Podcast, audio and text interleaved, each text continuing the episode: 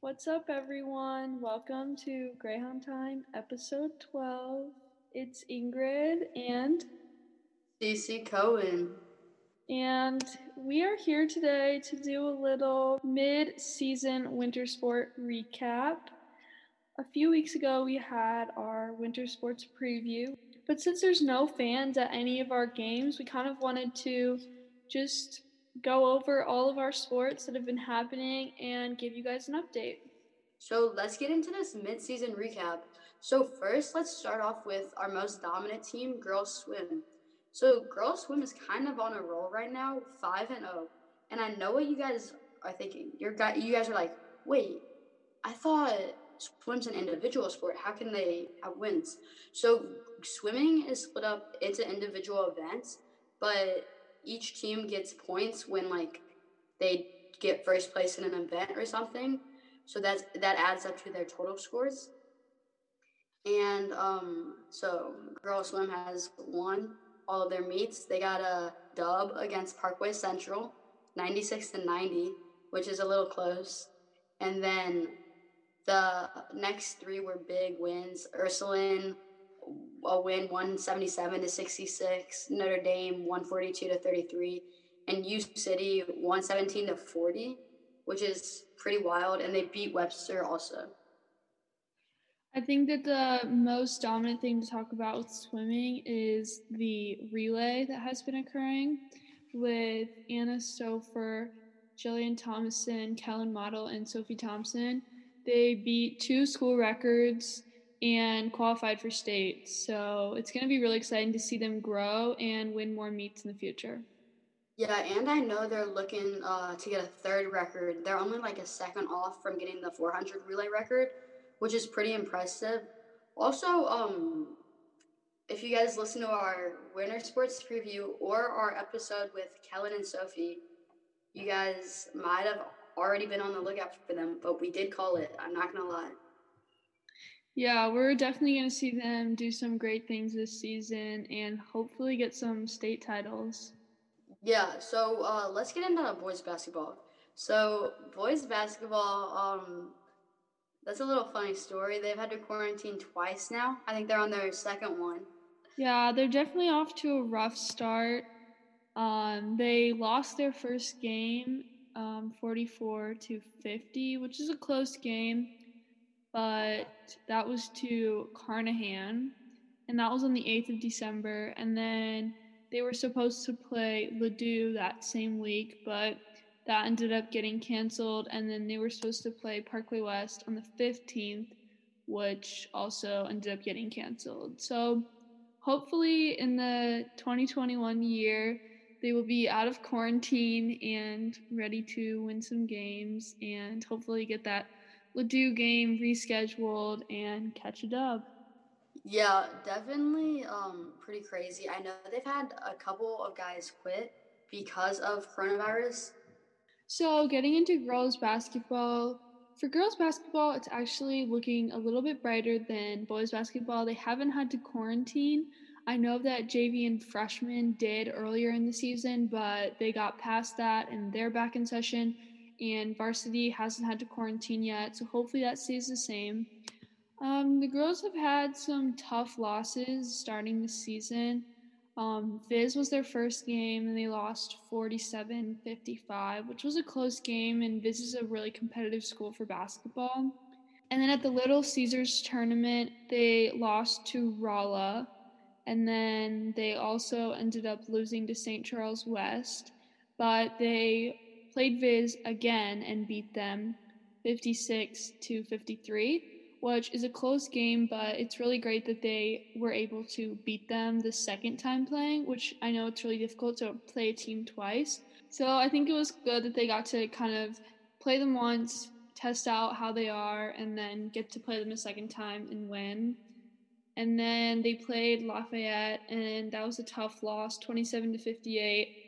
And then their most recent game was versus City when they won 61 to 49, which was definitely a big game. And I think it gave them the momentum to continue. They've had some difficult losses. Yeah, the U City game was definitely very interesting. I live streamed it.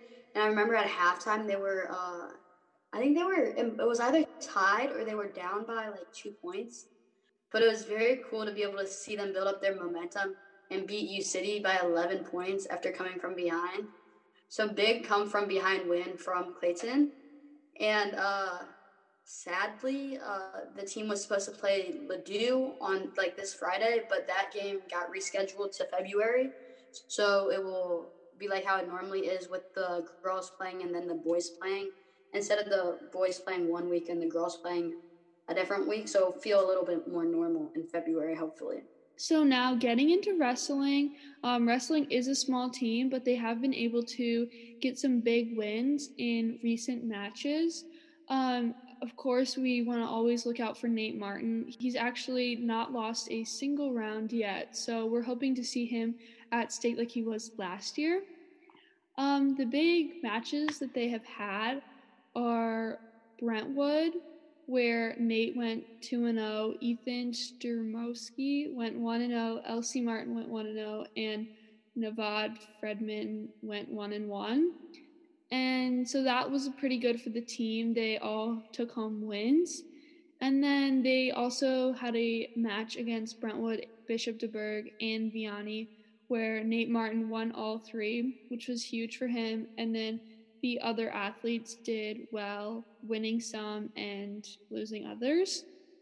And then they wrestled against Her- Herculum Hancock, where Nate of course, took out two wins, and everybody else did well, but Nate was definitely the dominant athlete at that meet. And then their most recent meet was versus Parkway West in Timberland, where Nate, of course, again went 2 and 0, Ethan Sturmowski 1 and 1, Elsie Martin 0 and 1, Naveed Fredman 1 and 1, Art Chenway 0 and 2, and Alex Snyder 0 and 2. So everybody has been able to make some wins, but also suffer some losses. And I think that what's pulling them through right right now is Nate Martin, and hopefully he can help them to excel. And just like swimming, this is kind of an individual sport. So everyone can work hard for themselves, but also try to bond each other as a team. So we're hoping to see Nate continue to excel and everybody else hope to get a few more wins. Yeah, Nate Martin is the athlete to watch for wrestling for sure. Uh, I don't know what he taught his sister, but his sister had never wrestled before, Elsie Martin, and now she's doing pretty well. So that's very cool to see. Hopefully, Nate will have a state run and maybe even be able to get first or second place at state this year. I know last year he did pretty well. This year expecting bigger things from him just because of how dominant he has been this season thus far. Yeah, I totally agree. And like not even losing one match or one round is phenomenal for the entire season. So if he's already kind of feeling it out and doing so well so far, I think he has great potential in the future to become a champion at state. Yeah, and I know we were uh, a little nervous with Kaylee Ross leaving, so there wasn't a dominant girl. But it really looks like Elsie Martin is stepping up to fulfill her shoes. Yeah, I think it's awesome to see the siblings both kind of stepping up and building this team, which I think has suffered in the past from being so small. And so I think that their bond can kind of help bring everybody else together. Yeah, for sure. So let's get into hockey. We sadly did not include hockey on the winter sports preview, but we are including them in the recap. So the hockey team has been doing quite well lately. I know it was originally a small team with Jackson Perlin moving and the Bombstarks quitting, but the Bombstarks did decide to come back. So Eli and Walt are back. Shout out Eli, he's part of the Greyhound Time team, and shout out Walt. And but, shout out Andrew Thompson. Yeah, and shout out Andrew Thompson. He's on the team also. So the hockey team has been doing quite well. They had their first win of the season against MICDS 2 0, which is pretty amazing because MICDS does have a lot of club boys. But big dub for sure. A dub against Lutheran South, uh, which was 3 to 2.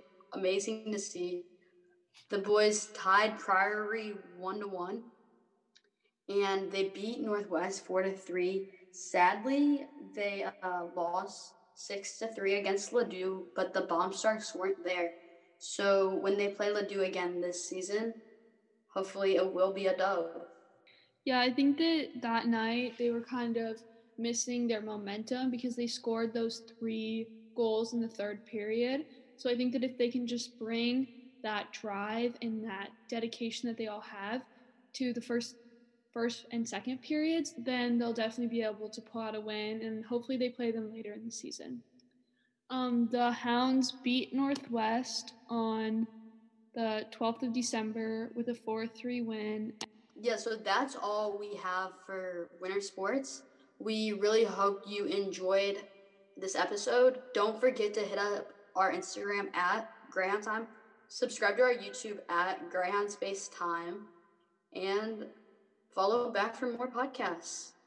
So, this is our last podcast of 2020. We're so excited for the new year and to bring you more podcasts and more content in 2021. Thanks for listening and go Hounds.